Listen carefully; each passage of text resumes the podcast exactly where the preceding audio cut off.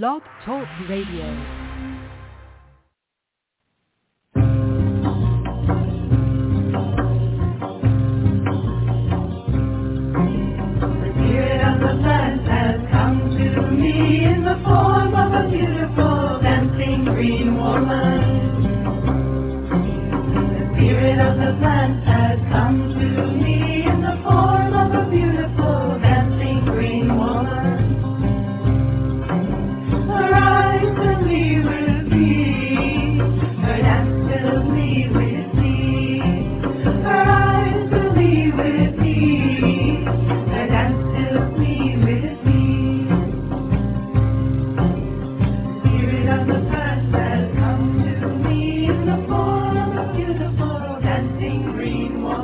Hello and welcome. We're so glad to have you with us here this evening on Ask Herbal Health Expert Susun Weed, a 2-hour radio show each Tuesday night.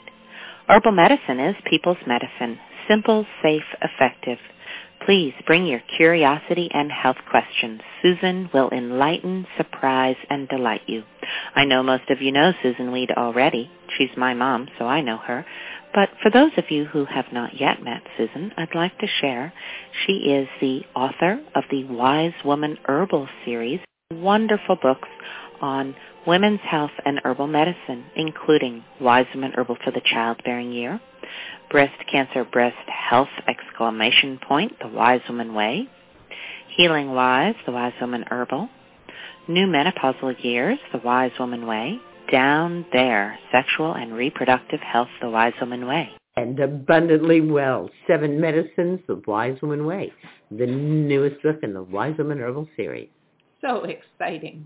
In addition to being the editor at Ash Tree Publishing and writing her books, Susun is the director of the Wise Woman Center in Woodstock, New York.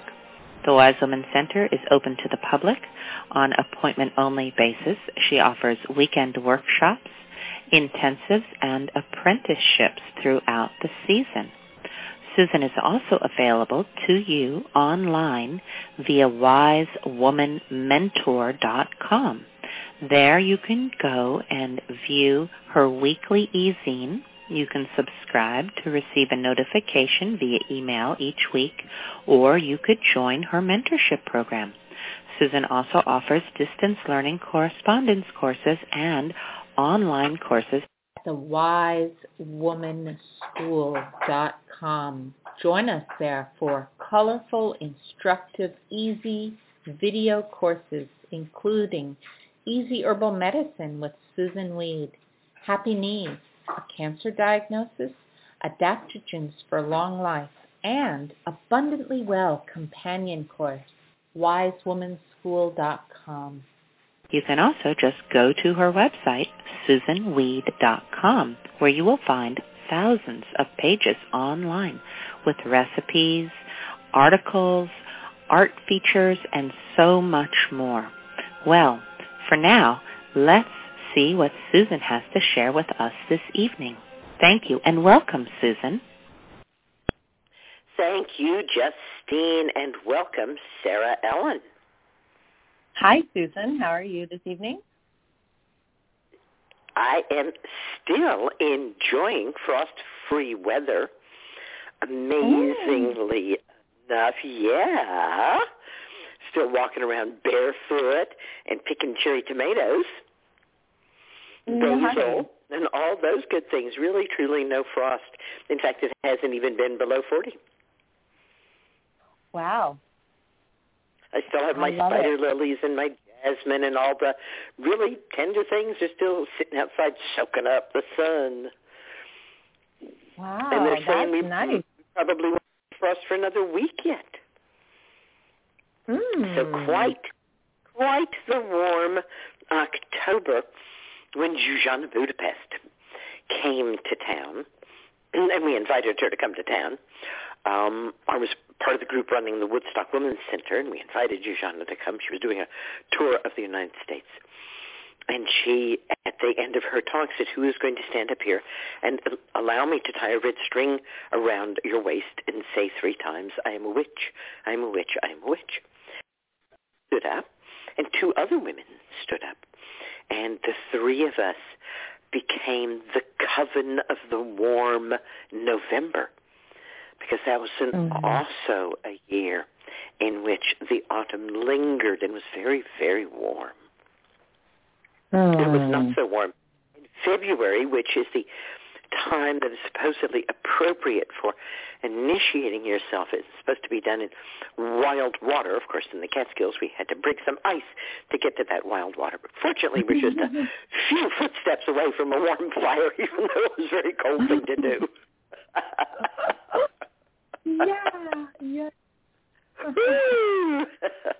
This weekend, we took about an hour's drive through the beautiful Catskill Mountains. And, of course, even though we haven't had the frost, the trees are saying, well, you can't fool us. We can read the light. And it's going to be winter soon, so we're just going to turn our leaves pretty colors and throw them on the ground for you. And it's just glorious. Mm. Seeing all that, we were driving, up deeper into the Catskills, and there was one beautiful mountainside across from us. And most of the trees were still kind of green or green going toward a little yellow or even bright yellow, but there was this one tree on the hillside. The whole tree had turned bright red. I said, if you looked at like a painting, you would think, oh, that was a mistake, like somebody dropped some red paint there. It was so stunning. And we went up to a farm that specializes in growing wound healing plants. They grow comfrey, calendula, and arnica. And every once in a while they grow hemp. So it was very interesting to see what they were doing and how they had cultivated the land, and to see his beautiful hybrid comfrey plants exactly where he planted them, not taking over at all. We talked about how distressful it is that they're selling comfrey seeds. Please don't plant comfrey seeds. You will be so sorry if you ever plant a comfrey seed. And don't throw them, if you've already bought them, don't throw them in your compost. It is amazing. We shared how impossible it is to get rid of comfrey stories. Yeah, and lots of people are selling comfrey seeds now, it seems like. I know. So you heard it here and you heard it true. Don't buy comfrey seeds. You do not want comfrey that's at seeds, because think about it. If it's at seeds and you miss one, that's a comfrey plant that you can never get out. Remember, this is the plant that is impossible to dig out, because where you dig it out, six more will grow.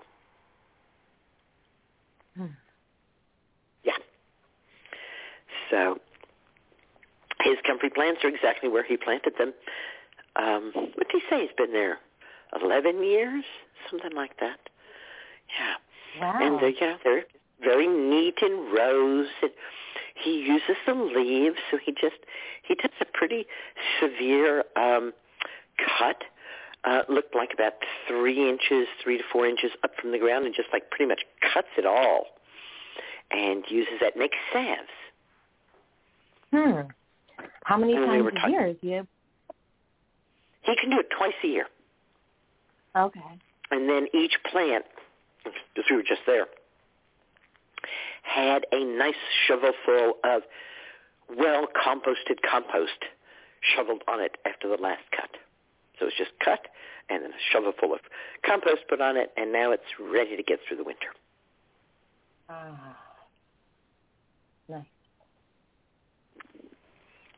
So I asked him why he got into comfrey, and he actually gave me two stories. He said that his wife had been in a bicycle accident and had an injury that was very painful, very difficult to heal, and of course our friend comfrey healed it for her. And then he was waking up in the morning with like frozen hands. His hands were all like kind of pulled into claws, and and he soaked his hands in comfrey.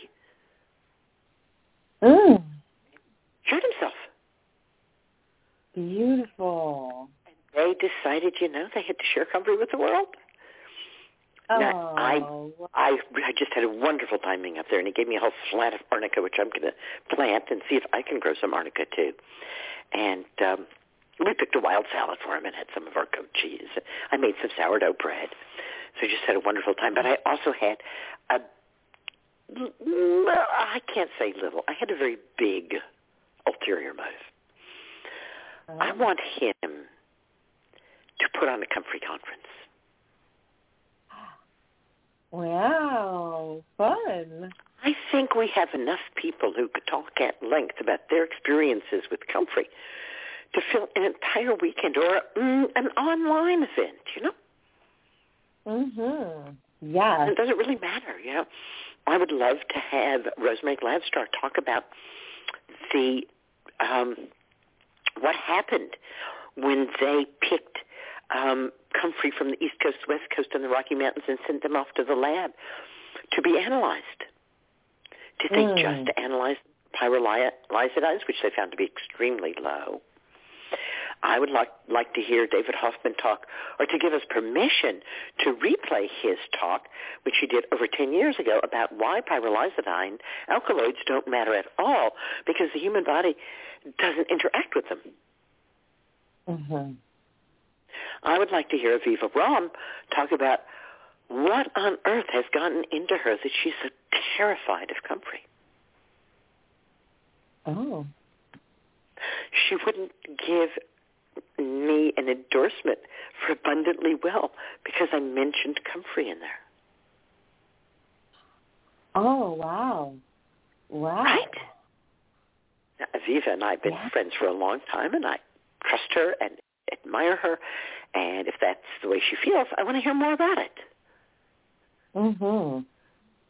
What's her experience? Does she have anything? I mean, I literally don't know of any real evidence of anybody coming to harm from comfrey.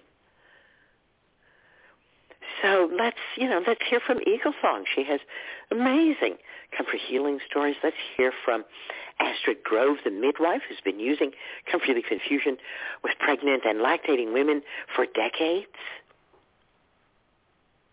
This is one of the real gifts that we have right now as we restore herbal medicine to its rightful place as people's medicine, is we have more and more people who can speak from their hearts and from their experiences, not from what some book said, mm-hmm. but from their own experiences. And granted, there's a difference between personal experience and a double-blind, placebo-controlled study. But the fact of the matter is, I was just reading an article in which a researcher said that more than half of the surgeries and drugs that are done and prescribed have not been tested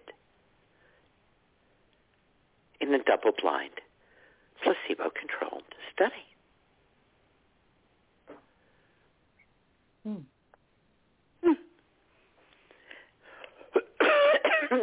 And as we all know, healing is not merely a matter of facts. And the fact that something works for you doesn't mean it will work for me. But that's true of drugs, too. The fact that a doctor prescribes it doesn't mean it will work for you. Yeah. So we are all individuals. That's very different. Well, not that different. Everyone responds to nourishing herbal infusions. Mm. We're all made of the same stuff. Yeah. We are unique, and yet we are, at the same time, all absolutely the same. Yes, and the way our body is so wise to seek the nourishment when it's offered is amazing. Yes. Well, our guest tonight is doing something a little different than our usual guests. David Nulsen is the DJ of Jah Works Radio, a radio show and podcast dedicated to spreading the message of one love through the power of word and sound. It's a mystical journey set to the heartbeat of reggae. So you stay tuned right here with us until 9 o'clock, or go do something else and come back, and you'll get to hear David Nulsen talking about Jah Works and his connection with chaga and maca and all kinds of stuff. Yeah, looking forward to this. Sounds so interesting. I remember when he called one evening and sounds different and fun. I love it. Yeah. Do we have anybody with questions tonight? We have one caller who has pressed 1 to queue up with a question already. I'll remind everyone else listening, if you have a question for Susan this evening, please press 1 to get yourself lined up in the queue. Our first caller is calling from the 907 area code. From the 907, you are live with Susan. Hey, Susan. Hi. What's up tonight? Hi. Well, I have to go for a root canal on Thursday, and I am absolutely petrified because I have this thing with my throat that I'm going to, choke to death when they work on me because I can't swallow. And I was wondering if you had any type of meditation or something I could think about, because I'm just totally freaked out about doing this. I totally hear you. And interestingly enough, I was just reading an article about root canals in which it said that it's really important to ensure that the dentist puts a rubber sheet or a barrier in your mouth so that little bits of tooth and stuff don't get scattered all over your mouth. Yeah, that's the thing I'm afraid of. That's the thing you don't. That's exactly the thing that you probably don't like. Yeah. So there's a variety of different things that you can do. A couple of things that don't really have anything specifically to do with what you're asking that I would do is that I would start taking echinacea tincture right now at least twice a day. Okay. And then I wouldn't take any antibiotic that was prescribed to me unless you're already in the midst of a severe infection. No. Okay. The part of the nerve is dead. Is dead, exactly. So start taking echinacea right now is what I would do to protect myself against infection. And I would continue taking it. And if I felt there was any infection started, I would take it more frequently. I would take a full dose at least twice a day. And then after the root canal, if I needed to, I would increase the number of times that I took it. I would also, if you're not already, brush my teeth with yarrow tincture and put a little yarrow tincture right on the area where they're going to do the root canal. And especially right before they do it, even if you feel like it, going into the bathroom and putting some on, I mean literally right before, or that the morning before, whatever you can do. So those two things, although they're not directly going to influence how you feel, I believe will give you a lot more confidence about what's going on and your strength in the situation, which will then hopefully create an atmosphere in which you can give yourself entirely to the procedure. Let's face it, someone else is going to be working on you. There is nothing you can do except really lay back, relax, and enjoy. How often in our lives have we wanted someone to pay such close attention to us? And here at least one, highly trained person and possibly even with an assistant is focusing on you. Bask in it. Enjoy it.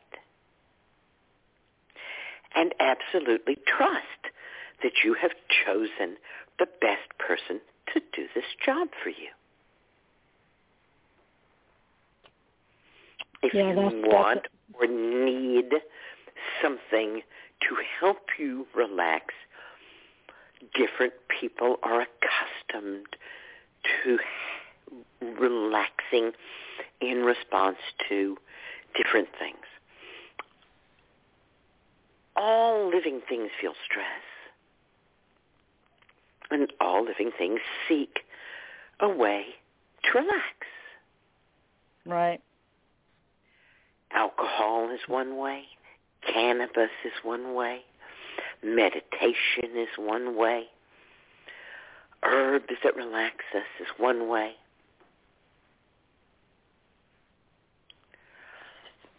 So one of the strongest and easiest visualizations that I know is to choose a color. You want to choose a color best while you're in the chair, because you need to be able to look at it. So it doesn't do to choose the color green if the ceiling you're looking at is blue. So you're going to choose a color. And whenever difficult thoughts come up, you're going to say the name of that color, and you're going to look at that color. You're going to flood yourself with that color. Let's say the ceiling is white. And suddenly you go, I can't breathe, and you're going to go white. And you're going to open your eyes really wide, and you're going to take in white, and you're going to think white.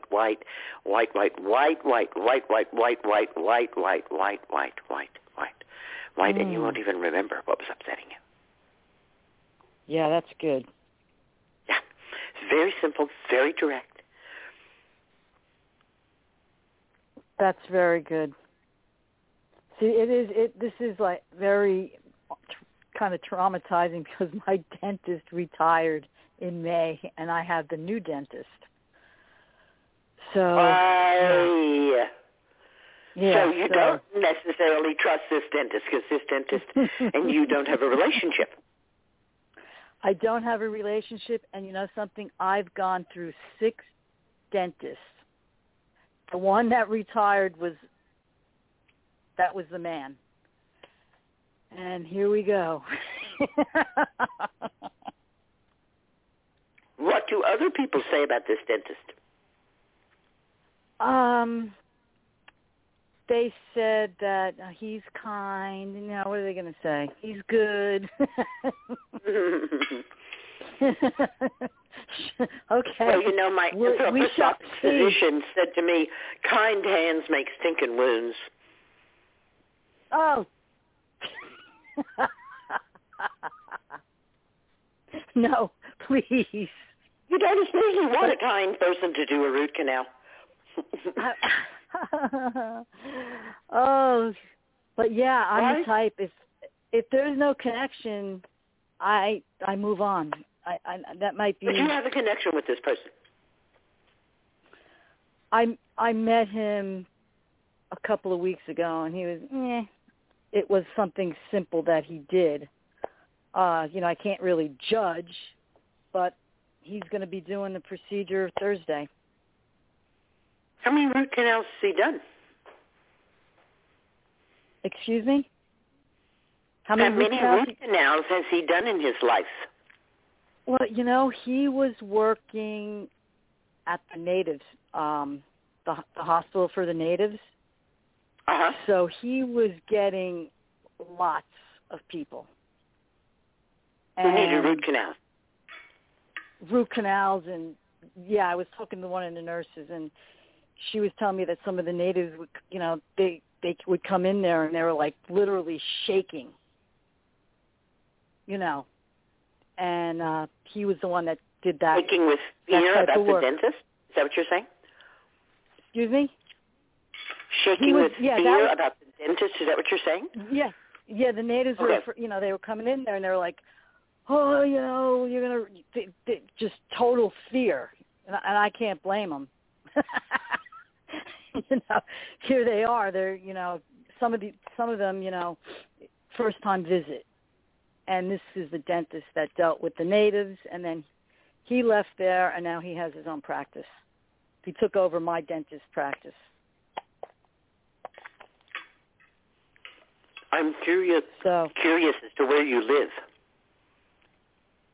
Oh, I live in Alaska. Got it. So one of the easiest ways to decide if someone is skilled is to see how often they've done something. That's it. And if they've done something a great many times, then they will be skilled. Right. Right? Now, right. I sometimes say the reverse to women about midwives, because there is a guardian angel of midwives that hovers over the first 100 births, and nothing bad ever happens during the first 100 births. So you want to get in to be one of the first 100 births that a midwife attends. Mm-hmm. If something's going to happen 1 in 100 times. Right. Right. Right.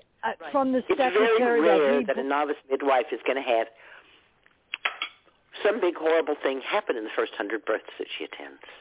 Extraordinarily rare. So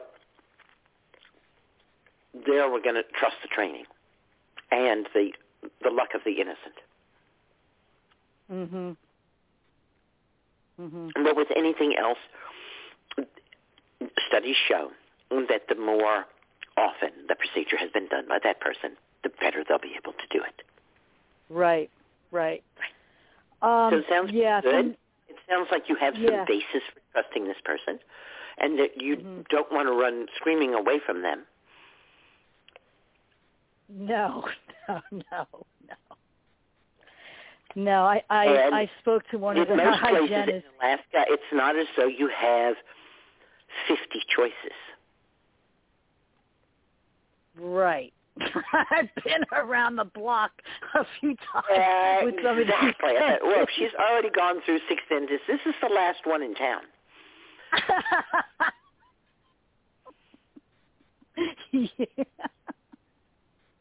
Yeah, I can imagine what the chart looks like, really. It's quite okay. I admire you for sticking to your guns and not working with somebody that you don't feel comfortable with. Exactly. I mean, I had one dentist, and he told me that he said, I'm sorry, I cannot treat you unless you go under, what is that called? Sedation therapy. I said no. What kind of therapy? It's called sedation therapy. I said, no, I'm not doing that. And I said, bye-bye. You can't work on me. I mean, what, are you kidding me? And, you know, that's an extra $1,000 to give you the sedation therapy. No. Exactly. And he's not working on patients where he doesn't get that extra money. So there. That's it. That was it. I walked out, and that was the end of that. Good for you. Yeah. Okay, so I will do that. Well, I think you have some tools to work with, and would you do us a favor and give us a call back at some point after the root canal is done and reassure us that you're fine and alive? Yeah. Hopefully I'll be alive after that. Yes, we need to hear from you. Okay, good. I will call you. All right. Thank you. All right, great. Bye. Good night. Good blessings. All right, and at this time, we do not have any callers that have pressed 1 to signal that they have a question.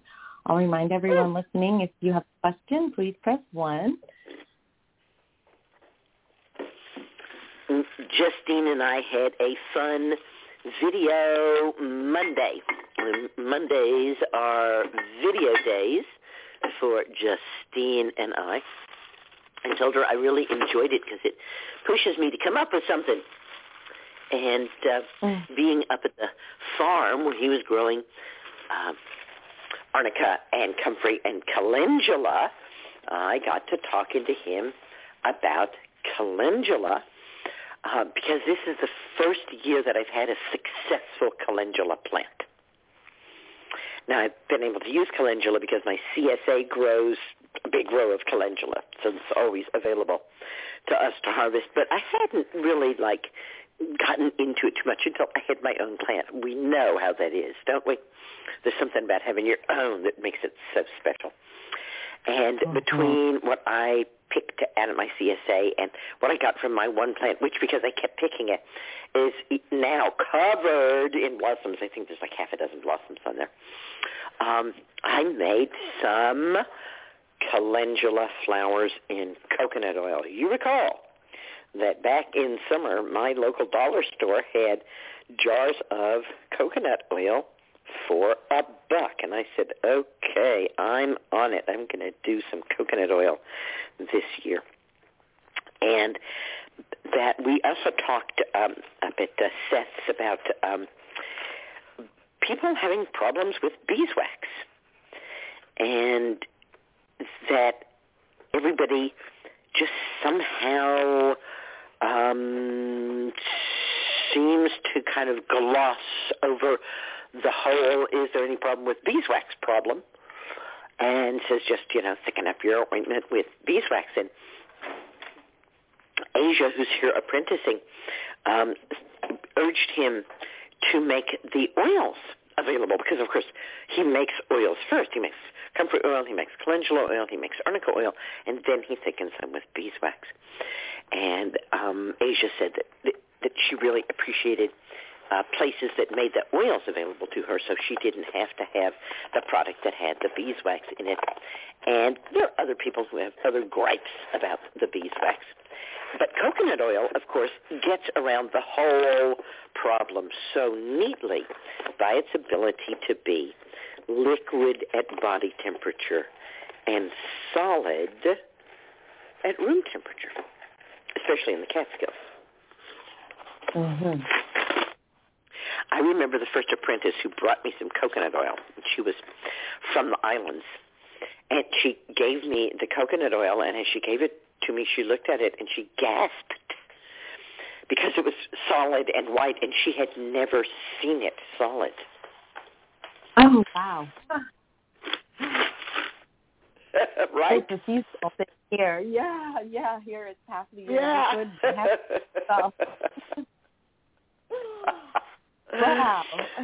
Wow. So, since Justine was here, I couldn't just, rely on, here's my calendula oil, we will strain it out. So I looked up some recipes, and I found some great recipes. One of which was a whole new thing that I had never thought of, which was to whip your coconut oil. Huh. Sounds a little spicy, doesn't it? So I took a whisk, and I put the calendula oil in a bowl, and I added some liquefied cocoa butter to it, and I whisked it up just like I was making whipped cream, right? Mmm. And I whisked it and whisked it and whisked it and whisked it, and it started to do like whipped cream, like the cream. It stops being so liquid, and it gets kind of like, it isn't like whipped yet, but it's getting solid. And I kept doing that. And, yeah, it just whipped up so nice. Wow. And then I put it in the jar. Oh, wow. Yeah, and I think we could do that with anything. I don't know if it would work with olive oil. Mmm. And then I took some calendula oil and mixed it with a little matcha powder. Ooh. And I made a calendula green tea facial lotion. Oh, that sounds fun. I like that idea. Hi. And of course, Justine videoed all this. Now, I never know where those videos wind up. And while she's doing them, I'm not sure she knows where they're going to wind up either. Some of them go to the mentor site, so the mentor students get to see them. Some of them go, there's an online course called Easy Herbal Medicine. and it's a weekly treat of videos of me and recipes and written material that you get when you sign up for Easy Herbal Medicine. So it's one of the reasons why we do new videos every single week, to make sure that the people who are doing that have those. And in various other places as well. So look forward to those. I also made some sage salt. And this is a great favorite thing of mine, especially at this time of the year. It's so easy to convince ourselves that winter is not going to come, but we have to get a grip. And remember, yes, winter really is coming, and all of those beautiful leaves from the mint family plants are going to fall on the ground dead when it gets cold, gang. Mm. Right? It is going to happen, so harvest them now and dry them and then grind them up with salt. And then you have a condiment that you can put on your food. Asia is smelling it. She has a smile on her face. Mm-hmm. This is sage, ground up with salt, and then at the end I found a tiny bit of thyme and I put that in there. Take a little bit between your fingers and tell us what you think about it. That's so lovely. Isn't it? You would think sage would be like, no, but it's not. Right? Shisa salt, sage salt, right? What do you have? You know, rosemary salt, thyme salt. Get your aromatic herbs going. Grind them up together with some salt. Put them on the table because I'm always looking for more ways to get herbs into food, right? Yeah, that is. This was so. I had a cheese omelet with this sage salt. Ooh, ooh, ooh. Eggs from down the road, cheese from my goats, and sage salt. I'm in heaven. Yeah, so just like liven it. So nice. I love it. I'm going to be doing that tomorrow with the aromatics in the garden. And I used 3 different grinders. I had a very picturesque and very effective mill that has a little ceramic blade down in there. It's kind of it looks like an hourglass with 2 glass things. It's a little weird to use, but it works very effectively. And then I have another really kind of simple, almost like a mortar and a pestle, but it's cast iron.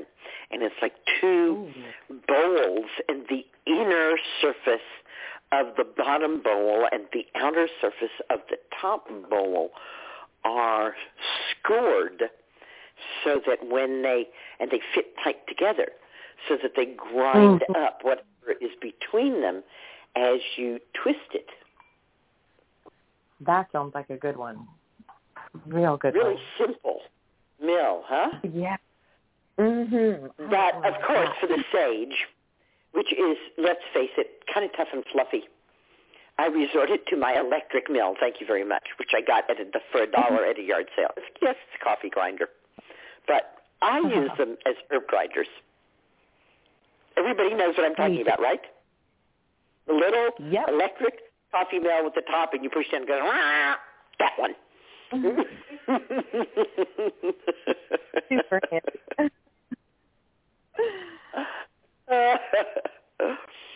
I used to make a 7-herb cheese where I would choose 7 aromatic herbs and put them in my coffee grinder with salt and use that as the seasoning in the cheese. Ooh. And it was always fun to switch them around so it tasted a little different. And right, and you knew it was 7-herb cheese, but you never knew quite what you were getting. I love this idea. Wow, I'm so excited. I hope it comes to be here. Lovely. Do we have any questions that have come in over email? Yes, we have an email question, and we do have 2 callers that have queued up with questions online. Well, let's answer them first. All right, very well. The first caller that is queued in is calling from the 512 area code. From the 512, you are live with Susan.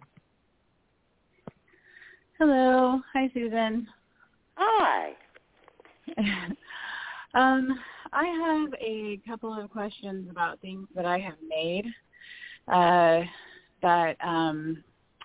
Well, I'll just jump right into it. So I made some Echinacea angustifolia tincture with the dried root, just as per your instructions to do. I think it's an ounce of the root in the mason jar, or is it 4 ounces? But anyway, I did it the way you. It's not a weight; it's a volume. Okay. Oh. So wait for infusion. For infusion, it's 1 ounce of dried herb to a quart of boiling water. For a dry root tincture, it's the jar 1/3 full. Oh, okay.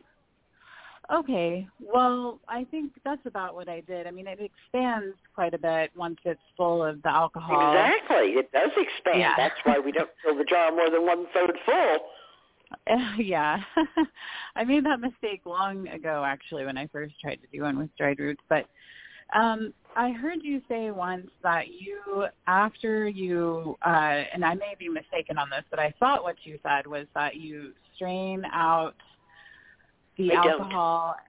You don't. Oh, okay. Oh, okay. It's extremely rare for me to strain anything. Okay. Whether it's an oil, a vinegar, a tincture. I do strain the infusions. Yeah. I don't like drinking all that dried herb in my infusion, so I strain them well, squeezing the herb to make sure that I get the last of everything out of that dried herb before I put it in the compost pile or toss it out on the lawn or feed it to the houseplants. So is there ever a time that you would add water, like, to the dried root after you have used all of the tincture out of the container? Is that what I heard you say that you do? Okay. That's what, yeah. So in a commercial situation, there is an extractor. It's usually a centrifugal extractor, which will get the last couple of ounces of tincture that are trapped in the root. You know, at home we can pour it off, and then we can let it sit upside down in a container. And often if you just let it sit upside down in a container, you'll get another ounce or two. But there's still more in there. And since we're not going to put it in a centrifuge at home, what I do is fill the now really quite drained bottle. It still has the plant material in there. I fill it full of boiling water, and then I call that tincture tea, and I use it, seeing it as a mild tincture. For instance, first caller was asking about some dental work, and I was talking about using Echinacea beforehand to make sure that her immune system is prepared for what's going to happen. That would be really a good place for tincture tea. Okay.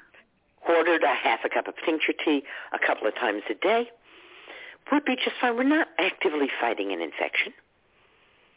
We don't need the full strength of the tincture right there. Or I've been fighting an infection and I'm coming down, I was taking Echinacea, 6 times a day, and now I'm down to 2 a day. Now maybe I'm going to stop taking the tincture and just take tincture tea. Okay. And so there's enough alcohol left in that preparation to where it's not going to spoil if you just leave it at room temperature?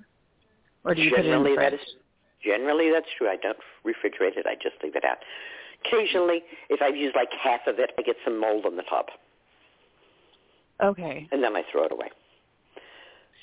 Okay. And then you were just talking about oil. But, there's dozens of bottles of stuff going on in my kitchen at all times, so it's always okay with me, whatever state something is in. It's like,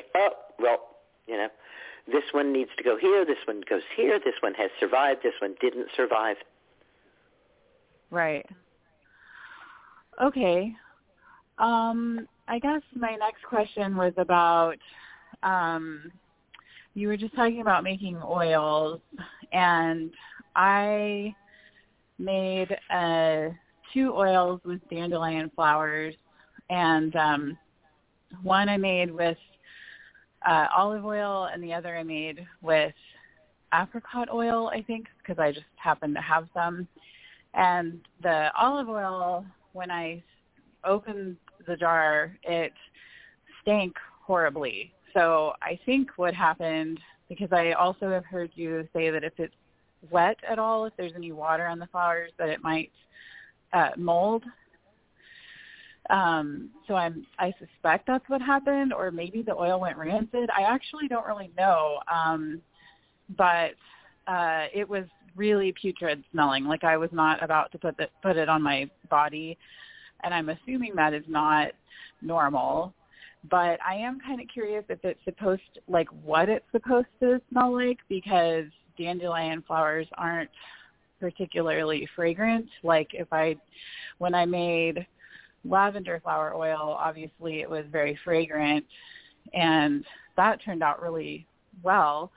But the apricot oil with the dandelion flowers in it, kind of has like a tangy aroma, like not quite sour, but it's it doesn't really smell pleasant either.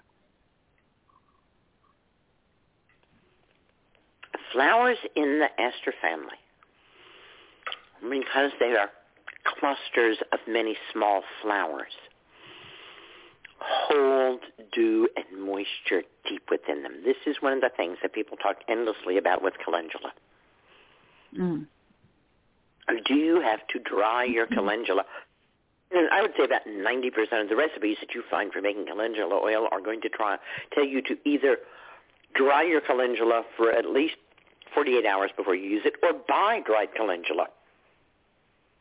Because of the difficulty of dealing with the moisture that can get down into those disc florets, especially in something like calendula, where they're very dense. One way around it that I used was to pull petals off the calendula flowers and use those. That works out really well for everybody because the petals are sterile, and they made a really nice, beautifully dark, brightly colored oil. And then the little flowers were left to reproduce and make seeds so that I get more calendula next year. Mm. But if you want to use the whole flower, and I did use some whole flowers, the ones I picked out at my CSA, I simply broke them into pieces. I broke them open and exposed them to the air for a short while to make sure there was no moisture deep inside.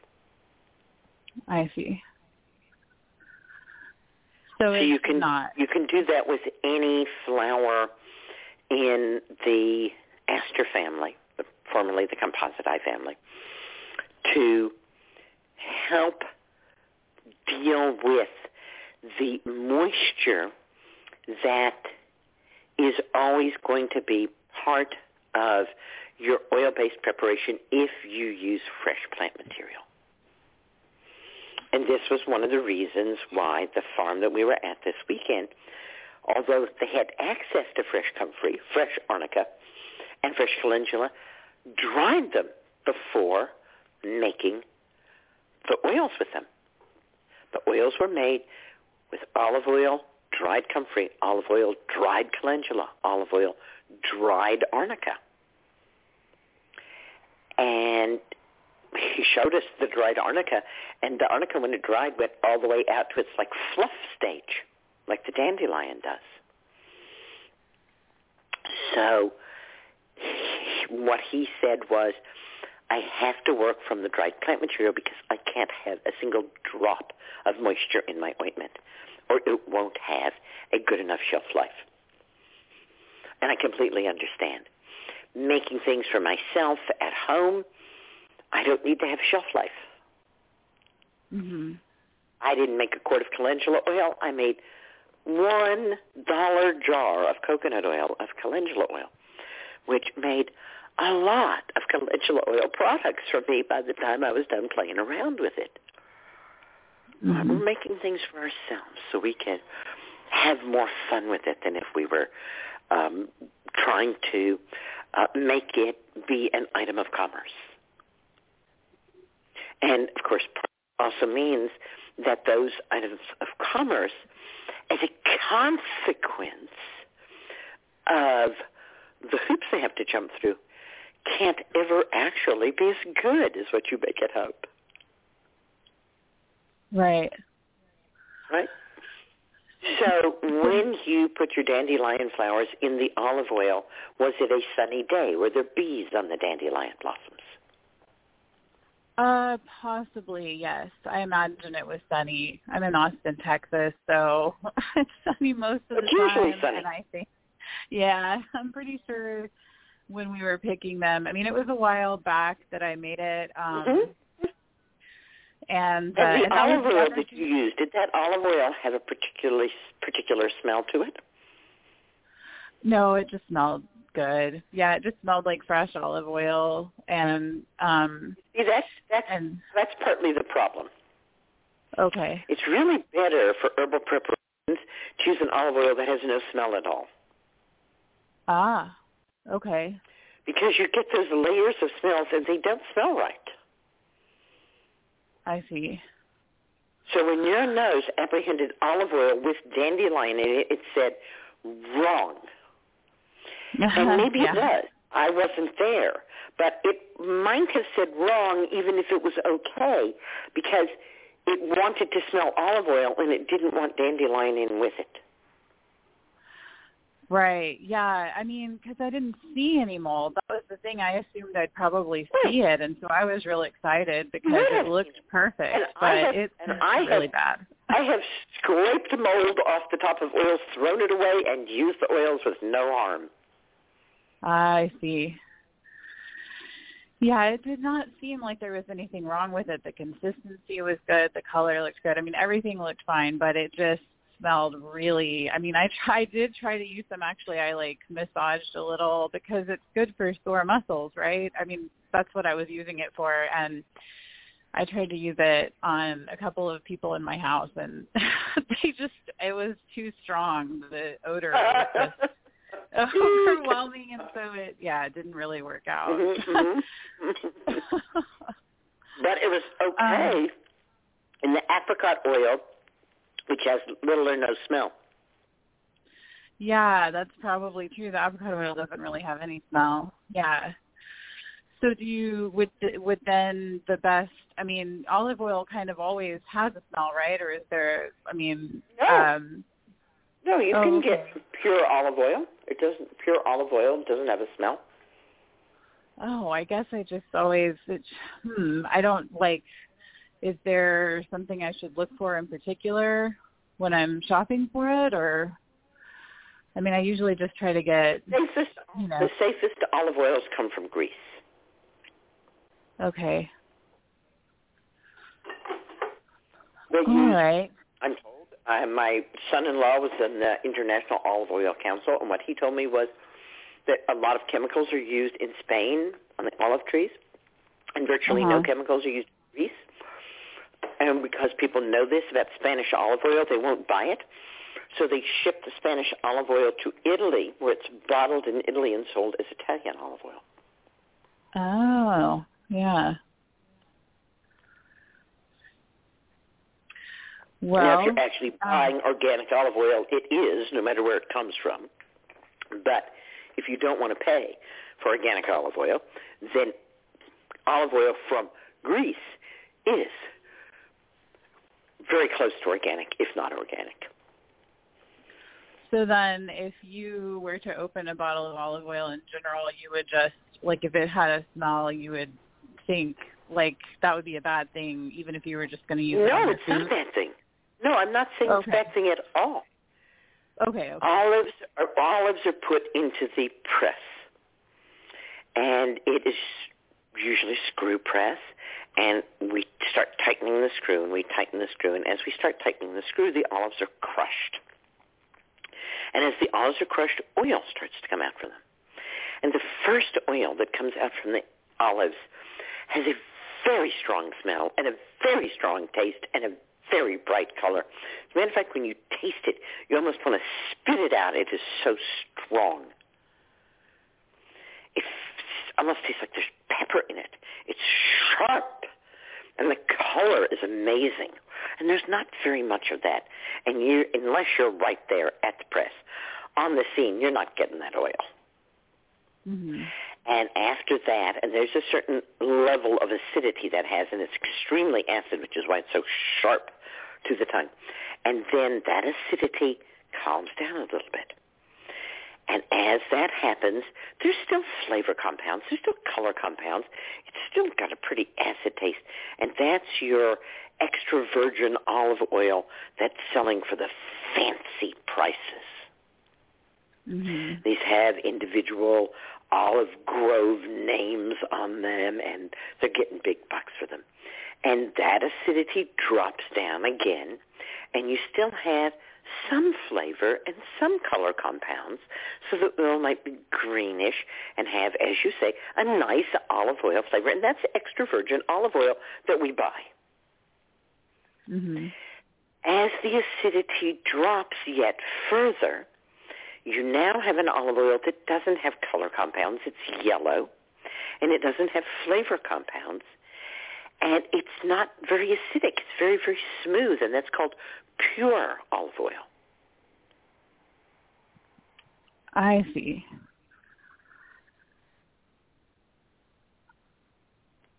So that's the stuff that you'd want to make something with, ideally. Right. For, like, top. I use extra virgin for cooking and marinating. All right. But I don't want that smell in my remedies. Yeah. Okay. I guess I never thought about it, but that makes sense. Yeah. I didn't really know. The same way I don't want a mother in my vinegar. I don't want bees' legs in my honey. Yeah. Right. You know, I put the bee leg honey in my tea. Well, there's lumps of wax and bee legs floating around in my tea, and that's not fun.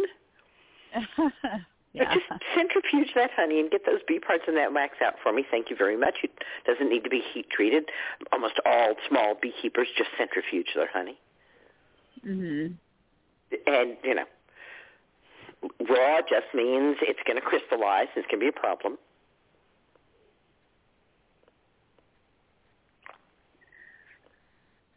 But the fact of the matter is most honey is raw, unless it's made by a huge place that uses heat to get the honey out, and very, very few places do.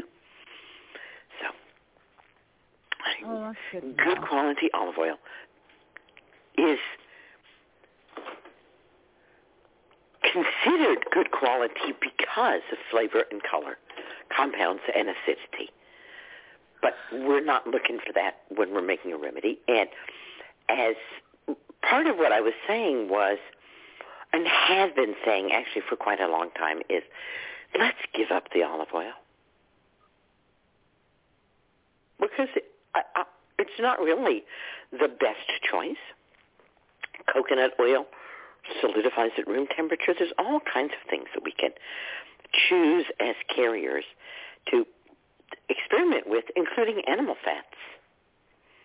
Mm-hmm. And animal fats, like the coconut oil, are liquid at body temperature and solid at room temperature, and are uniquely syncretic with the human body because we're animals. So animal fat, and we have fat in our bodies. Animal fat and our fat are the same. Oh, my gosh. Oh, yeah, and you know, I actually have a lot of tallow in my refrigerator. And I have seen people making ointments with olive oil and tallow mixed together, because the tallow can get very hard. Yeah, it does. And then I guess, there's kind of using tallow to thicken their olive oil rather than beeswax. There's just so many ways. You know, what I love about herbal medicine is it's almost impossible to go wrong. Mm-hmm. Yeah. Well, yeah, I guess, so that's a lot of really great information. I know we've used a lot of time, too. I did have one last question if I have time for it, or I can call back next week if we've already used it all for this call. Sarah Ellen, tell us. There is one caller with their hand raised at this time. Okay, so go ahead and ask. Okay, I also remember once hearing you say, I believe, correct me if I'm wrong, that the only passion flower that has medicinal value is the Passiflora incarnata. So far as I know. Okay. Yeah, and so I have Passiflora lutea, which I just sort of tinctured on a whim. It's the native passionflower vine to Central Texas. And then I don't really even know why I tinctured. I was just tincturing things, and I tinctured that because I had a bunch of it. And I guess I just was thinking that maybe it would have similar properties. So I have never heard anyone saying that they have similar properties. Okay.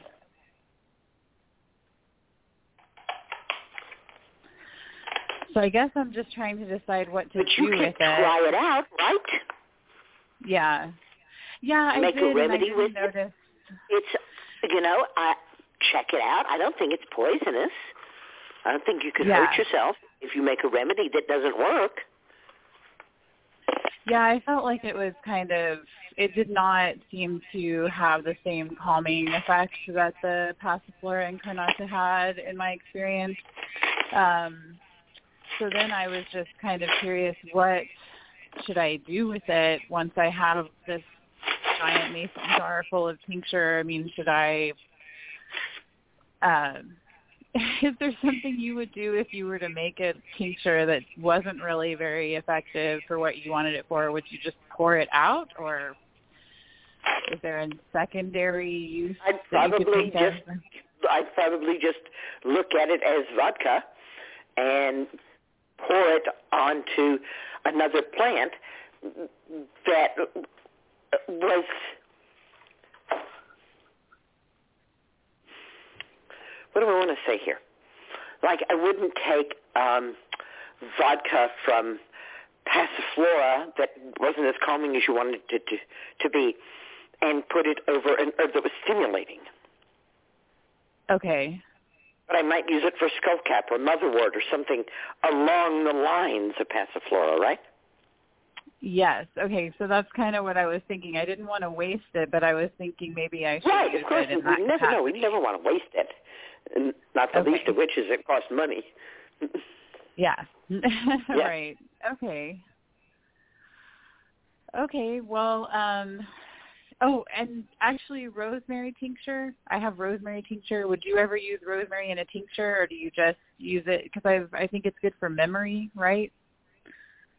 Is rosemary tincture something is that the way you would use it for memory? I always hear Isla Burgess. When I hear that usage, and somebody said to Isla, is this good for that? And she said, what are you good for? She said, it's so rude to talk about the plants that way. She said, and, not only that, let's remember the plants treat people, not problems.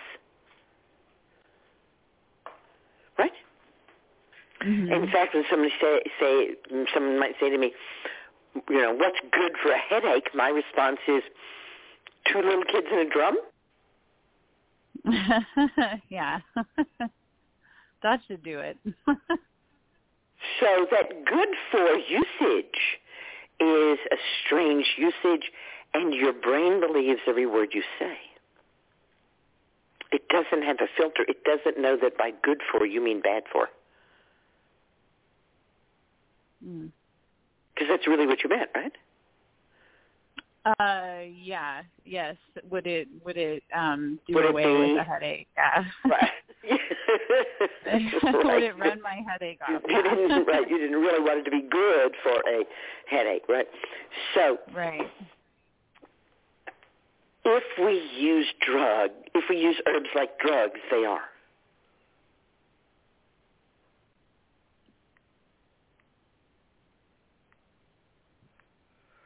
And that has been the push of herbal history, hasn't it?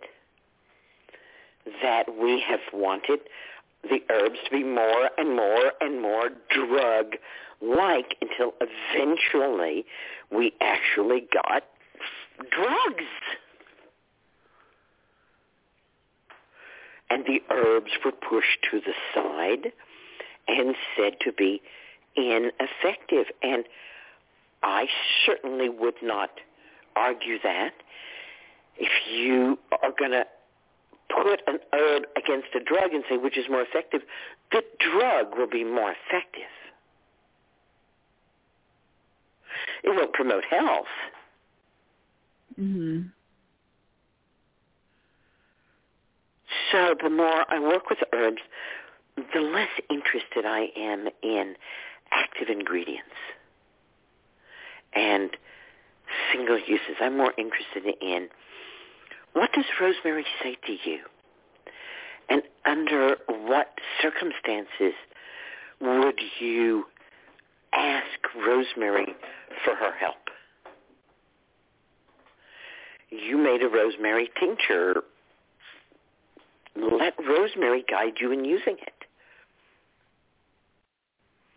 Okay. So then it is... Cereal manufacturers are using rosmarinic acid instead of BHT to preserve cereal. It's one of the most powerful antioxidants known.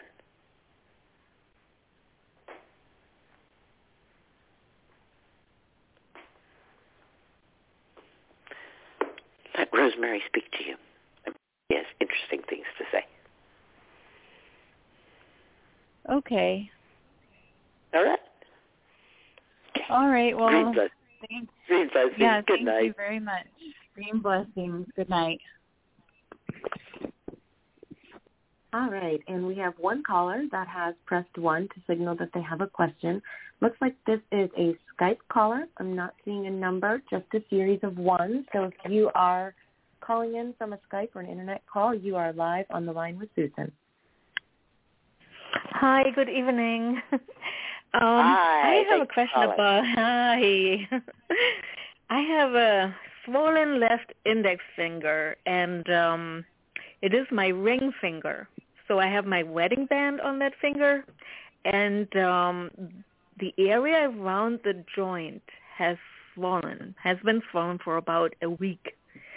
And I want to get that ring off because it's constricting the flow, right, through that finger.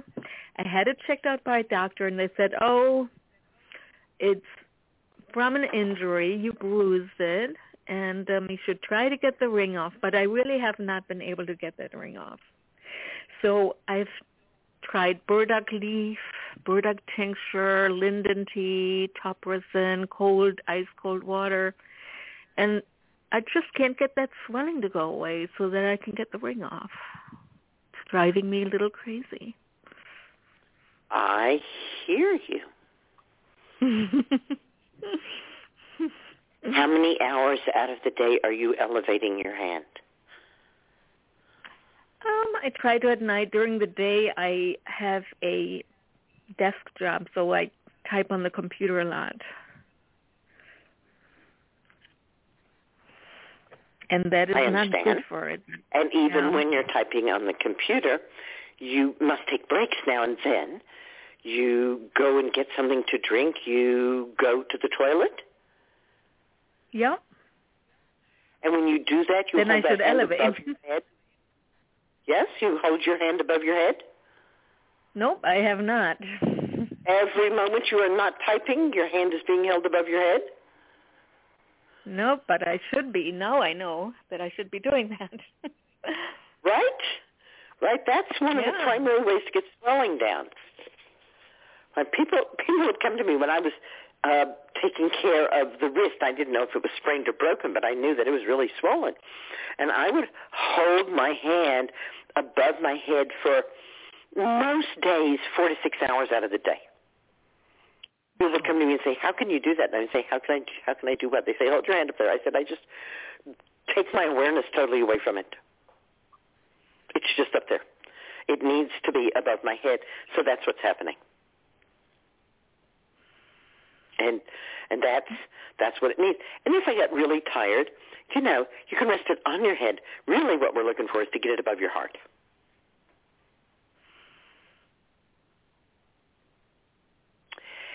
I haven't heard you say the word comfrey. I just bought some comfrey salve tonight. All right. Yes. Yes, comfrey salve is going to be your ally. So you're going to put some comfrey salve all over that finger, and you have a pair of nice enough gloves that you could wear them to bed, but not so nice that you wouldn't mind if they get ruined by the comfrey salve. Oh, definitely. It'll be worth the gloves. Right. So you put the comfrey salve all over that finger and the ring, and you put the glove on so that it stays in there, encased in there all night long. And I suspect you'll be able to get it off. Oh, thank you so much. That would be such a relief. Yeah. That wedding band. And how perfect that you already got the comfrey salve. Yeah, it's just that you were talking about comfrey salve earlier in the evening, and I'm looking at my salve. I'm like, this is amazing. I just bought this tonight. Wow. Wonderful. And I was thinking about my mom, and when my mom died, and one of the last things she said to me was, I want you to have my rings. And now she's like, you know, 5 minutes later, and she's dead. And I go to take her rings off, and her knuckles are so swollen. Those rings are not coming off. They've been on her hand 55 years. And the nurse comes in, and I look at the nurse, and I say, I want my mom's rings. How do I get my rings? And he looks at me, and he says, I will take care of it. You go out of the room. Oh. I do not know what he did, but when I came back in the room, he gave me the rings. Mm. So you might also want to channel the spirit of that nurse who knows how to get rings off. Yeah. Thank you. Now, you had a very interesting conversation earlier about growing comfrey with the seeds, and you said if you seed it, you won't get rid of it. Well, correct. I had a little bit of comfrey. I was so excited. It was growing wild in my yard. And then the woodchucks ate it. I was like, oh, gosh. I was so glad to see it growing. And then the woodchuck came and they chopped it down. Where do you live? In the Catskills. It was not growing wild in your yard. You're wrong. You don't think it was growing wild? Comfrey doesn't grow wild here. No. Okay, absolutely does not grow wild here. Okay, so somebody, somewhere, the seeds, maybe the birds dropped somebody's comfrey seeds. No one in the Catskills grows comfrey from seed. No? No. Okay. I don't think you saw comfrey. Okay, maybe it was not. I could be wrong, but I don't think you saw comfrey. I have a hard time finding burdock, too. If you did and the woodchucks ate it, then it would grow 3 times bigger. Then it wasn't comfrey. Okay. Then it was not. It didn't come back. The woodchuck cannot get rid of comfrey.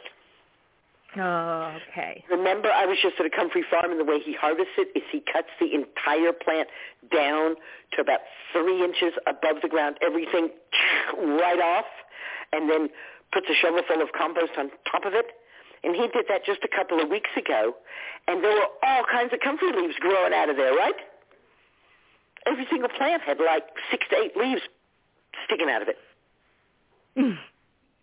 You cannot keep comfrey down. Okay. So I'm not sure what it was you saw, but it probably wasn't comfrey. Was it flowering? No, it was just green leaves. It looked like a comfrey leaf, but maybe I mistook it. Maybe it was a dock That's what I think. Okay. Okay, because we got lots of. So I was excited about that. How about burdock? Isn't burdock very hard to find these days?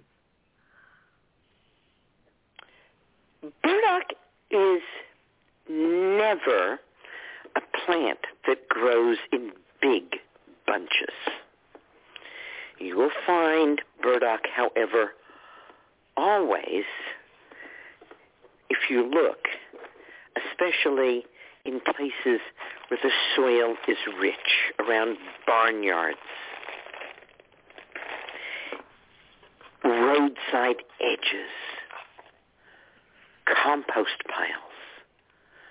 Those are the kinds of places that burdock likes to hang out.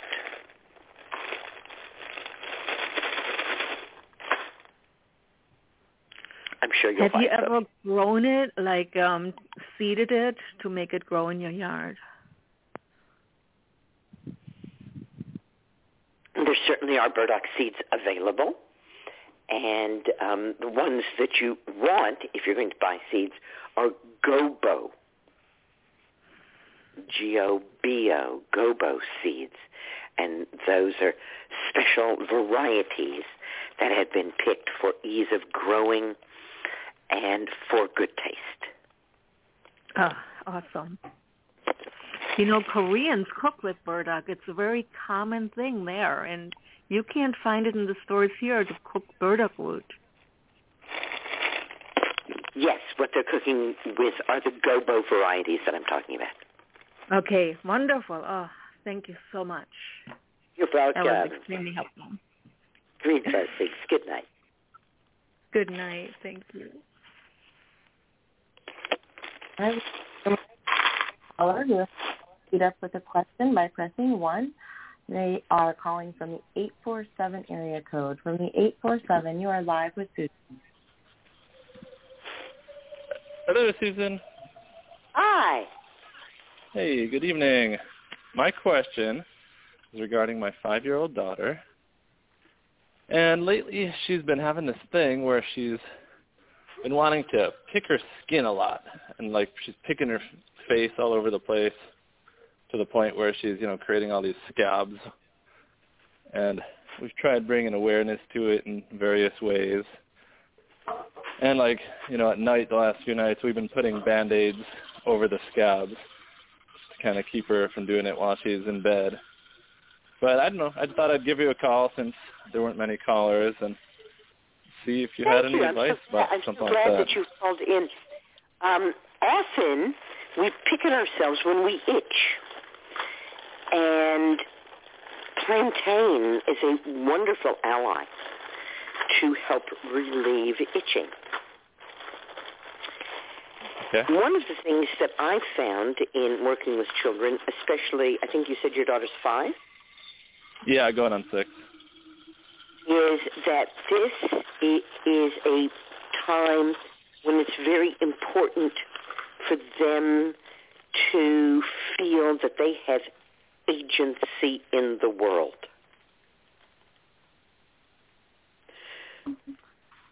So, can you explain that a little more? Yeah. For the first 5 years, although they're very willful, children are pretty okay with being taken care of and following along. Once they get past 5, they have a much greater internal need for things to come from them. And modern civilization doesn't offer them very much. This is an age at which on the farm, children would start gathering eggs, helping with the milking, helping out in the garden. They would actually have agency in the food that they ate. And they would begin to develop a tremendous sense of self-worth from doing this everyday work. Asking your daughter to go with you to the lawn to find plantain and making something together with that plantain will give her agency. Well, that's a great idea. And it doesn't have to be that. It could be calendula. or comfrey, since those are the stars of the show tonight. But plantain is certainly the one that I always think of because it has such a wonderful gift for those who are itching. Is something biting her? I don't think so.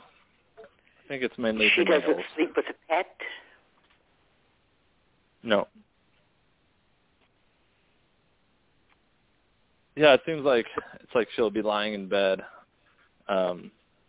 like when she wakes up in the morning, and she'll just be like thinking about things and picking her face, kind of thing. Can you give her something else to do with her hands? Yeah, it's a good idea. Give her something. Anything from a fidget spinner to an iPhone to a crochet hook. Sure, we could think of something. I'm sure you can find something that she can pick at that isn't herself. Right, that's it. Right? Somatically, we create our experience of life. So I would also look around to see what's picking on her. Mm-hmm. Something's picking on her, and because she wants agency, she's going to pick on herself.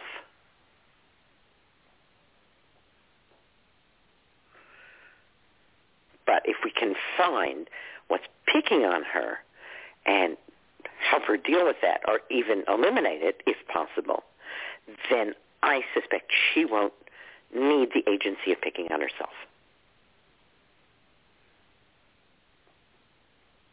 Yeah, we got to figure it out. What's going on? Let it come to you. It will. Once you're open to it. Yeah. Yeah, she's definitely, gone through some changes this year. We pulled her out of public school, and we're doing more homeschooling stuff. She's doing some new school situations, so she's dealing with some changes. And some children really thrive in the structured environment of school. And some children are very stultified by the structured environment of school. Right. And your child is a child who doesn't thrive in the structured environment of school, then creating a structured schooling environment at home is going to be even worse than having her in school. Right. Better in that situation to check out how we learn. And we learn by experiencing things. I'm going to take a guess that there are books in your house. Many. I'm going to guess that there are periodicals and magazines with color pictures in your house. Oh, yeah. I'm going to guess that there are the materials for creative endeavors, colors, paper, musical instruments, a variety of ways to express oneself in your house. Yes, there are. We're not talking about a child who is in a deprived environment. We're talking about a child who can be trusted to learn and to learn well without any guidance at all.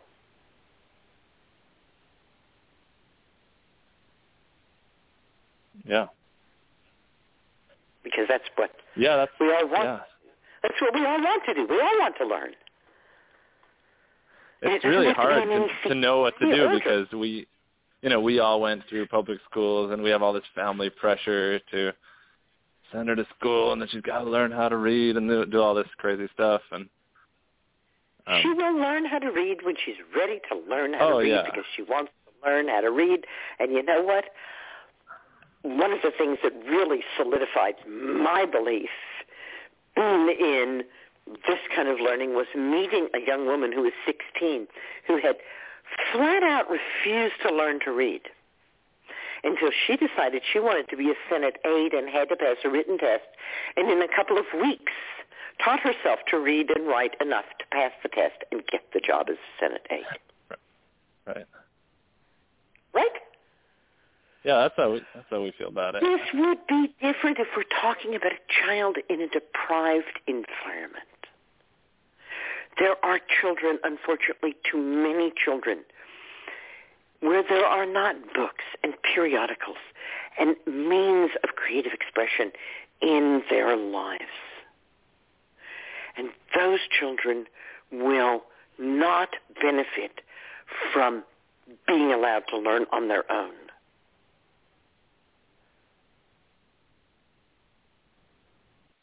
That's not the situation with you and your daughter.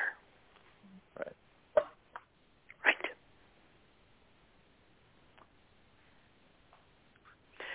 So what is your family's ultimate goal? That your daughter grow up to be a scientist? They want her to go to college. She'll go to college if that's what she wants. Right. My daughter, at the end of first grade, was told that they were going to keep her in first grade because despite the fact that she was reading at third grade level and doing math at fourth grade level, she hadn't been to school enough days. And I said to them, she wasn't at school enough days, try none. And she didn't go back to school until she was in sixth grade. And I did not in any way create any curriculum for her at all. Yeah. She dropped out of high school because it was a horrible bore and emotionally distressing. Yeah. After a couple of years in the workforce, she says, this sucks.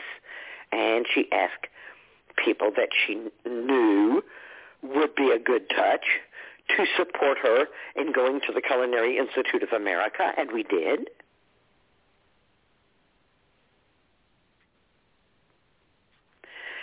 Any of us can have any education that we want at any age. Childhood, after all, is for play.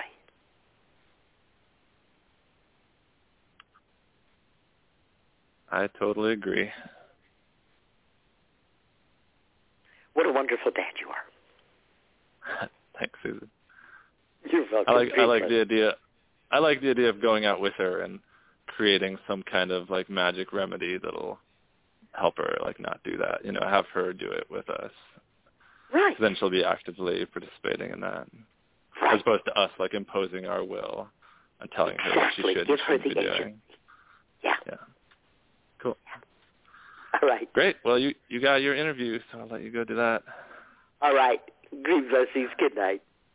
Thanks, Susan. Good night. All right. Is David here? Yes, it does look like David is here and waiting in the queue. All right. David Nulsen, who's also known as D-RO, is the host and DJ of Jah Works Radio, jahworksradio.com, a radio show and podcast dedicated to healing. I bet that's supposed to be dedicated. I'm going to guess that's supposed to be dedicated to healing and spreading the message of one love through word and sound. Each episode is a mystical journey set to the heartbeat of reggae and other indigenous music, along with powerful reasoning sessions with inspirational people. Jah Works Radio is syndicated on several radio stations across the world and is a top 5 rated reggae podcast on iTunes. David is also an environmental educator and owner of 44 of a... Sorry. David is also an environmental educator and the owner of a small herbal company. His passion and appreciation for both music and nature is ever expanding, and he believes they have the potential to truly bring healing to the nations. David spends most of his time nowadays with his beautiful wife, raising their 2 amazing daughters in the hills of Vermont. As a student of Mother Nature and life, He enjoys days spent with his family exploring and learning from the forests, hills, and waterways of New England. Always in tune with nature's ebbing and flowing messages, David brings a unique perspective on tapping into the magic of for who they truly are. Tapping the magic of life. This will be a family affair, and all are welcomed and appreciated for who they truly are, beautiful and limitless. Hey, welcome to the show, David. Thank you so much, Susan. How you doing? I'm doing really well tonight. How did you get started doing Jah Works Radio? Wow. What a journey. First of all, I want to just thank you for inviting me on the show. It's really an honor. As you know, I'm a big fan of you and your works, and just appreciate everything you do for us, the people. You, in the beginning of the bio... Hey, one love, David, one love. One love, one love. One love. You mentioned the word livicated, and you said it must be dedicated. But in fact, it is livicated because I deal with life and not death, and so it's livicated instead of the dedicated. So this is the wordplay, the alchemy that, you know, we have the power and the opportunity and the options to do with this English language and all the languages of the world. But yeah, to answer your question, Jah Works Radio started. Wow. Been doing it for probably about 13 years, but really it started probably about going on 18 years ago. My radio partner, Rossi, and I were on a riverside in Colorado, and we had already started doing radio. We were doing a radio show called the iTow Show at the time, but we were just chilling on the river, you know, meditating, holding a reason, and we had an apple, and we were eating that apple, and at the end of the apple, we kind of just said a mantra that we wanted to bring forth something unique and healing to the world. And recently, a brethren by the name of Sugar Minott, Lincoln Sugar Minott, had passed away. He was known within reggae music as Youth Promotion. And we kind of set forth with a mission to carry on that vision as Youth Promotion. And we set that apple into the river, set that intention, and watched the apple float down the river and just watch the seeds spread, watch everything plant. As it's gone over the last, 18, 20 years, those seeds have sprouted and have come up as Jah Works Radio. All right. So was it always reggae, or did you have to find your way to reggae? We started with reggae. Yeah, we started strictly with reggae because we took over another radio show. And then I forwarded on to Hoopa Valley, California, which is Natinaway people. Big up the Hoopa Valley and all the Natinaway indigenous family out there in Northern California. I started a radio show there called Power of Trinity. And then with Jah Works Radio, it was really strictly reggae to start with. And since then, we've really morphed into something a little different, something just unique, bringing our own kind of ingredients to the table, our own flavor with our own spice. And that's kind of like what you mentioned in the beginning of the description, that we not only do the reggae music, one drop, Naya Bingi, this kind of healing drum beat that's, you hear throughout all indigenous music, but we come with other indigenous forms of music and these reasoning sessions. We've been blessed to have a lot of people join us on the show, and just bringing forth their messages, anything that kind of vibrates within how we feel, we're able to invite those. We've been blessed to be able to invite some of those people onto the show and bring forth their messages as well. The idea of a reasoning session might be new to some people. Can you give them a little more information about what that means? Yeah, so a reasoning, it's basically what we're doing right now. It's having a discussion. An open discussion, one that's felt with love and overstanding and understanding, and no judgment. And so it's giving people a time to speak their truth and kind of a back and forth. It's an open discussion, basically. Truth does not have a pronoun before it. That's right. Anything that has a pronoun. Your truth is not truth. My truth is not truth. If it's truth, there is no pronoun. The speed of light is true. The force of gravity is true. The rest of it's opinion and belief. And that's perfectly fine. But let's not confuse opinion and belief with truth, please. That's right. And speaking of belief, beliefs, really when it comes down to it, it's like chaining yourself up when you have a belief. If it's something, do you know it or do you not know it? A belief can really weigh you down, if it's something that's so unmovable. Whereas the truth... Exactly. Brilliantly said. Right? The truth is the truth. It doesn't have a pronoun in front of it. And when we understand that everything else is belief, now we have opened the door to any change we desire. We don't have to change. But we can, because beliefs can be changed and truths can't. That's right. Right. And how brilliant that you bring this with beat, because beat helps to solidify this in our consciousness. I think that rhythm is very important, and you've mentioned it a little bit. Could you speak more about it? Yes, definitely. I fully agree that, a rhythm, especially, so within reggae music, we have something called the Naya Bingi, and that's really the heartbeat of reggae music. But it goes back way before reggae. Reggae, of course, comes from Jamaica. It really originated in the 1960s. It was a mix of, indigenous Jamaican music and an influence of what they were hearing on the radio coming over from Miami, which was more like that R&B coming out of Motown and some of these old soul singers. Combined it into ska, which formed into rocksteady and eventually reggae music. But the true roots is Naya Bingi. And Naya Bingi is, I wish I had my drum. I don't. I'd play it for you, but it's basically a boom, boom, boom, boom, boom. So it's like a heartbeat. And that's, yeah, that sounds like reggae. Boom, boom, yeah. Yeah. So that really comes from Africa. That comes from Queen Naya Bingi out of Nigeria. And so a lot of people don't actually know that, but really that's where that heartbeat originates from. And, it's just a natural sound, and it's healing. And right now, Susan? Well, now, I got to admit that I really think that heartbeat sound originates with our mothers. Mm-hmm.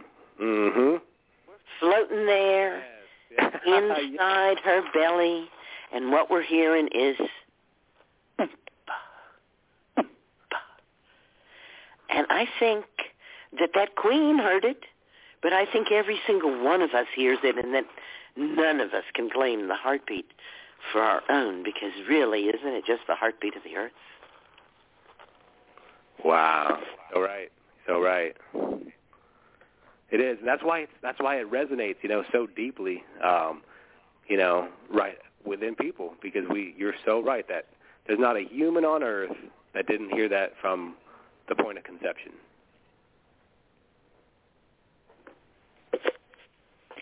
Mama's heartbeat. Big up, Mama. In the womb, I feel the heartbeat of my mother. In the womb, I feel protected and safe. And that heartbeat brings protection and safe. In my Green Goddess Week, the Green Goddesses spent one night in which from sundown to sunrise, they drum a heartbeat, taking it by turn. Wow. Within the Rastafari tradition, they have a thing called groundation. And this is it's a get-together. It can be a reasoning. It's something more than just a reasoning. It's a ceremony that lasts sometimes a week, maybe even 2 weeks. And sometimes when we have these ceremonies, we'll have people playing the Naya Bingi drums, the kete, the fete, and the drumbeat, that heartbeat. It might go on for that entire time, nonstop. That drumbeat. Wonderful. Continue for 7-14 days at a time. Of course, people will switch out. My German apprentices were a little kind of skeptical about doing this overnight heartbeat drum, but once they had done it, I could not get them to stop, and they continued to drum for the next 3 days. Wow. That's what I'm talking about. That's beautiful. And Susan, I'm sorry. And I just taught while they were drumming. Not a problem for me. You can do anything with a heartbeat behind you. That's right. It gives you so much energy. It's the energy right there. Yeah. So you're touching the world through the rhythm. You're touching the world through the heartbeat. You're bringing this heartbeat and the sounds of people who are opening themselves to nature out into the world. What does this feel like to you? Oh, my gosh. It's really amazing. There's a reason that I keep on doing it, and I've been doing it for so long. And we always say Jah Works, can't stop Jah Works. It's like a mantra within the radio show. And it's been attempted, I will say that, but never went far. So we've been able to continue because it's so fulfilling, and we're lucky to hear a lot from the family. People just responding. We made so many friends throughout this journey. We have a partnership. We have a radio station in Nigeria called Onyx FM, and they also run a school for children who can't afford to go to school there, because you got to pay to go to school in Nigeria, at least in Calabar, in this Cross River State's capital. And so the school is primarily people who are children who have lost their parents, kids who are on the street.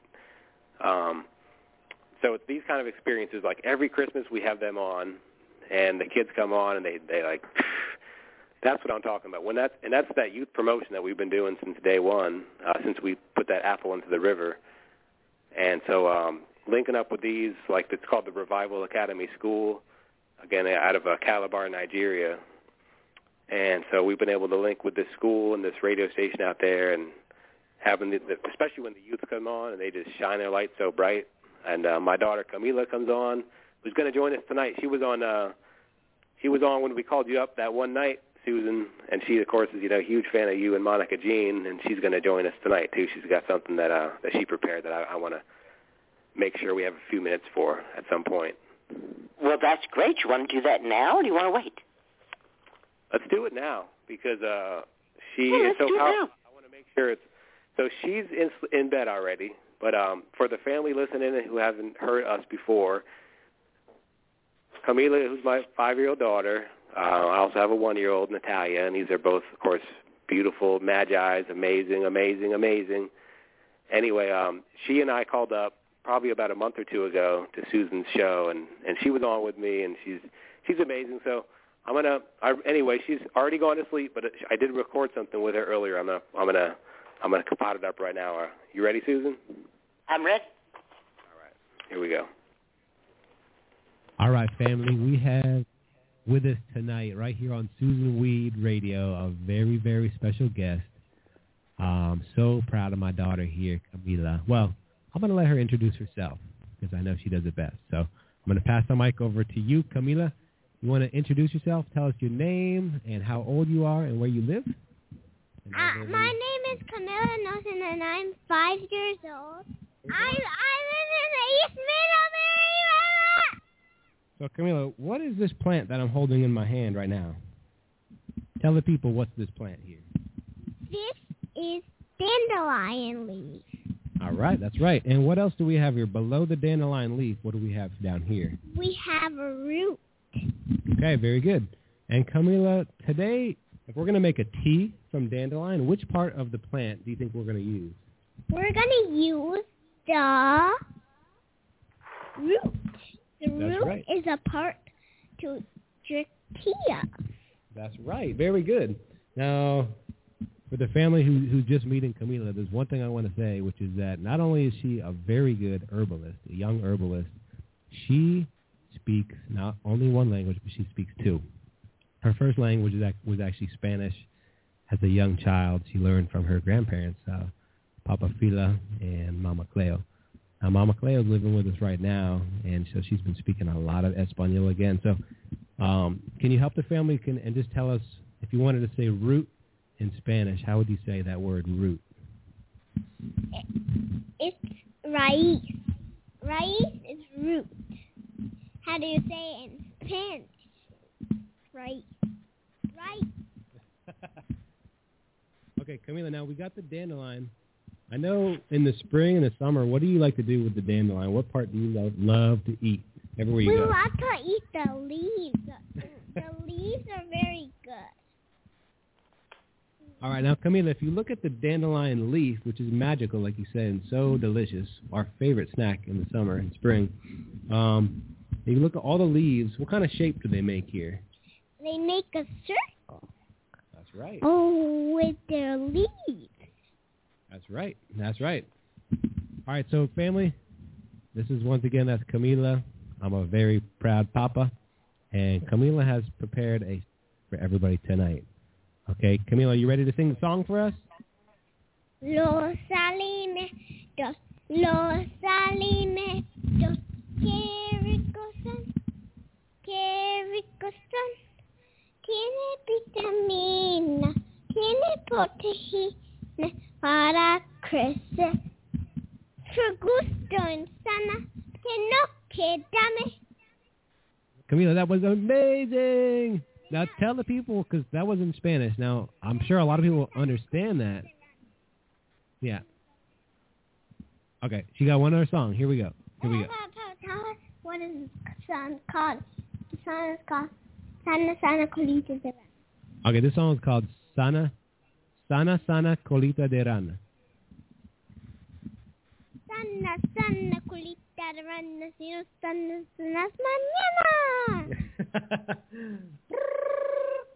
Yay! All right. So, Camila, let's tell the people, what does that first song, Los Alimentos, mean? Because we know that Susun Weed deals a lot with keeping people healthy, right? She does a lot of work to help people stay healthy, doesn't she, Camila? So, and this song actually has to do with that. So tell us, what does Los Alimentos mean? Los Alimentos mean is the food. Yeah. And what does the rest of the song mean? Los alimentos. Que rico son, Seneca. Okay. It's very good. Vitaminas is vitamins. Mm-hmm. Los alimentos, que rico son, tiene vitaminas, tiene proteínas is protein. Para crecer is for you to get more bigger. For gusto y sana, Finica, how healthy and strong. So before we leave, Camila, I have one more question I would like to ask you, okay, to bring to the family. You spend a lot of time in the forest, right? Yeah. What have you learned from spending time in the forest, and what do you think? What have you learned from being in the forest so much that you would like to tell the family about? The trees. Oh. What do you like to do with the trees? Hug them and kiss them. Oh, that's beautiful. All right, Camila, thank you so much for joining us tonight. Okay, love you. I love you. Good night. I'm going to sleep. We already had dinner. All right. Peace and love. You too. Peace and love. I love you. Mimi. Okay. Okay, I'll teach that song. Pick up Natalia, Mama, and pick up Maca, and my other grandma, Mimi. And my grandpa, Papa Noel. And my other grandpa, Big Poppy. I love you, Papa Fila. Yes. So Papa Fila is Camila's grandfather who passed away last winter. So we rise in power to Papa Fila. And that's Jah Works Radio at its best right there, Susan. Sure is. That's Jah Works Radio that we all want to listen to. That's great. Thank you. And thank you, Camila. How wonderful. Thank you for letting me share. Oh, you're so welcome. So you are also pursuing a path of ecological consciousness, I think. Yes, definitely. No doubt. Well, you know, I work in the forest. I actually work for the Green Mountain National Forest here in Vermont. And so I spend, you know, probably like 80% of my days, my time in the forest. And it's been that case for a long time. So I've been really blessed to just have these experiences in Mama Nature, which is where we belong, which is us. I mean, there's no separate us and nature. You know, that's like that mindset is toxic. We are nature, and that's that. And so, yes, it's been a blessing. And like Camila said, isn't it Joanna Macy who says, you are made of the earth, and the earth is 5 billion years old. Act your age.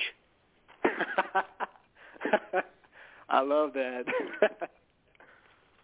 Well, you know, it's like there's a thing now, and it's not – I don't want to be negative or dissing it, but because there's – of course there are truths to, like, population and – the way we're living, okay, is of course unsustainable. That goes without saying. But as far as, you know, thinking of humans as like something that shouldn't be here, or a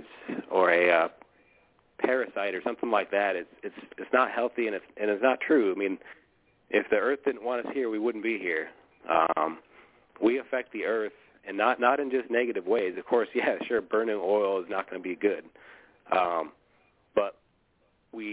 the Earth doesn't really care whether we burn oil or not. The Earth doesn't care what we do. Truly, the Earth does not care. Again, the Earth is 5 billion years old. We've been here a blink. The Earth is going to be when we say non-sustainable, we mean non-sustainable for us. For us. That's exactly right. For us, but it has no impact on the Earth of any kind. What I was going to get to was just we talked about the heartbeat before, and and that is something that it, like you said, okay, so it comes from our we hear it within our own mama as soon as we're conceived, but the Mama Earth, you know, has a heartbeat and has a tone, and so when we can be in balance with her and play these kind of tones, it's like when you get together with a group and sing a chorus. It's that much more powerful.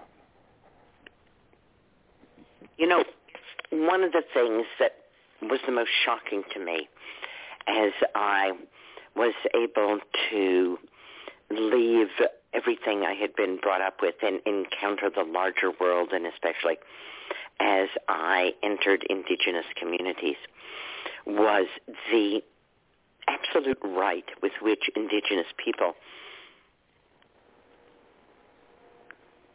treat themselves vis-a-vis nature. In other words, it's very much the same as the way my goats are with nature. I have never seen a goat apologize to a plant before it eats it. I have never seen a goat worry about any plant that it lays on. I have never seen a goat feel guilt for breaking a tree. And the indigenous people that I have been with act in exactly that way about nature. Mm. And just to give you an example, in New Zealand, the Maori, who are not indigenous there, who came to New Zealand, burned down 4,000 acres and planted a potato.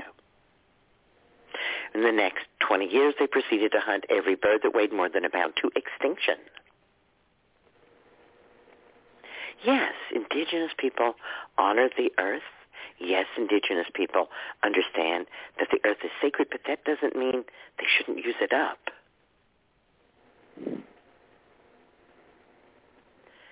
You and I come from a culture that has a different view of this, which is that we should conserve it. Neither answer is necessarily right. I fully agree. Susan, check this out. So you mentioned before I had this small herbal company, right, 44 Parallel Superfoods, and we just have a couple things we do. We have chaga mushroom, and we have maca root. We're not going to talk about this tonight. Okay, but listen to this, what I want to bring up. We don't do anything that has anything to do with products on this show. Okay, that's perfectly fine, but this, listen to what I want to talk about. Is this okay. So the chaga mushroom? We are surrounded here in I'm going to have a really hard time here because I used to be able to walk into my woods and show people chaga, and the whole chaga idiocy has caused people to come into my woods and steal every bit of my chaga. There's no longer any turkey tail. There's no longer any chaga. There's no longer any medicinal mushrooms in my woods because people have been incited to use these things. What I was taught about chaga was that chaga is used only in extreme situations because it takes years to grow. I do not in any way condone the use of chaga. I'm sorry. Well, I'll have to respect that. I totally respect that, Susan. It's just totally overused. When chaga's in coffee at Starbucks. That's pretty sad. I will say here in Vermont, if you go off a trail, any popular trail, you see it over-harvested as well. If you go off a trail, I've never seen it harvested, actually. I'm telling you, there's none left here in the Catskills. None. Wow, that's crazy. Yeah. So I think it's time for us to stop talking about chaga. At this point, almost all of the chaga that's on the market is grown in China. Ooh. You don't want to deal with that. Well, when we're promoting chaga, that's what we're promoting. I don't like it. I don't want to participate in it. I think medicinal mushrooms are really important. And the early studies at Duke University confirmed that all mushrooms are medicinal. That's right. So we sure don't need chaga at all. There's plenty of mushrooms that are much easier to get. Let's take the heat off chaga. We did it with cod. We almost fished cod to extinction. We pulled back. We let them get a grip, and we can eat cod again. It's going to take a long, long time for chaga because it can take up to 100 years for a single fruiting body to appear. Yeah, luckily if it's harvested sustainable, it'll grow back. But you have, like you said, this idiocy of people who don't know how to treat it and harvest it the correct way. Right. And so let's focus people on other mushrooms that are not so sensitive to over-harvesting, and maybe we can come back around to the chaga. But I'm less happy with it than a bunch of other stuff. And, of course, you may have a good line on maca, but we also know that there was really horrible things going on with that, where Chinese business people came in and bought the maca fields, and it really did a pretty destructive number on the indigenous people because of the popularization of, let's face it, a Peruvian turnip. You can go to your grocery store and buy a turnip, and it has as much power as maca.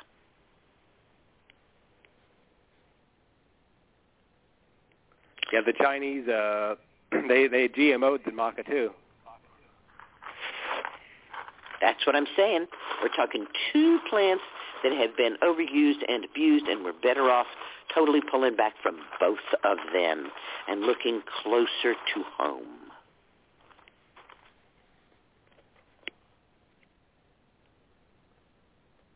You want to use chaga to harvest there in your woods, more power to you. Again, my teachers would say you don't need it. They were very severe about how limited the use of chaga should be. But those were my teachers, and I'm sure that you've had teachers who feel more comfortable using it. Again, I'm sure that any indigenous person would have no problem whatsoever harvesting every last chaga until they were all gone. But I have a more conservative view. I like to preserve nature. I want my children to be able to go out and see chaga, and my grandchildren. I agree with that. Oh, my gosh. I have so enjoyed talking with you. I have totally lost track of time. Let's fit in the last things that we need to do. I want you to tell people how to get in touch with you and how to get in touch with Jah Radio. Yeah, so my email is jahworksradio@gmail.com, and the website for the radio show is... Jah, for those of you who don't know, is J-A-H, Jah. That's right. jahworksradio.com. That's the website for the radio show. And we're on there about once every week or two, bringing forth new shows. And you can reach us at jahworksradio@gmail.com. All right. And my last question, what would you like to leave in the hearts and the minds of everyone who's listening to you tonight? I would like to just leave a message of love and respect and honor.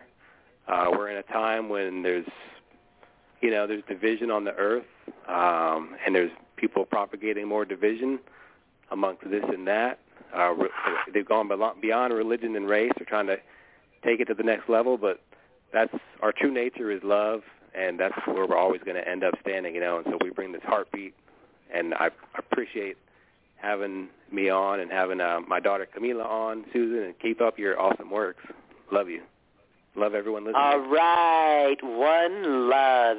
What you want to leave us in our hearts with is one love, because that's where it starts and that's where it ends. And anytime you're feeling anything at all, you ask yourself, where's the love? Thank you so much for reminding us of that. We're all working together to reweave the healing cloak of the ancients. And I so appreciate and honor the beautiful, rhythmic, colorful threads that you are adding to this. Sarah Ellen, thank you for helping me to restore herbal medicine to its rightful place as people's medicine. Green blessings, everybody. Catch you next week.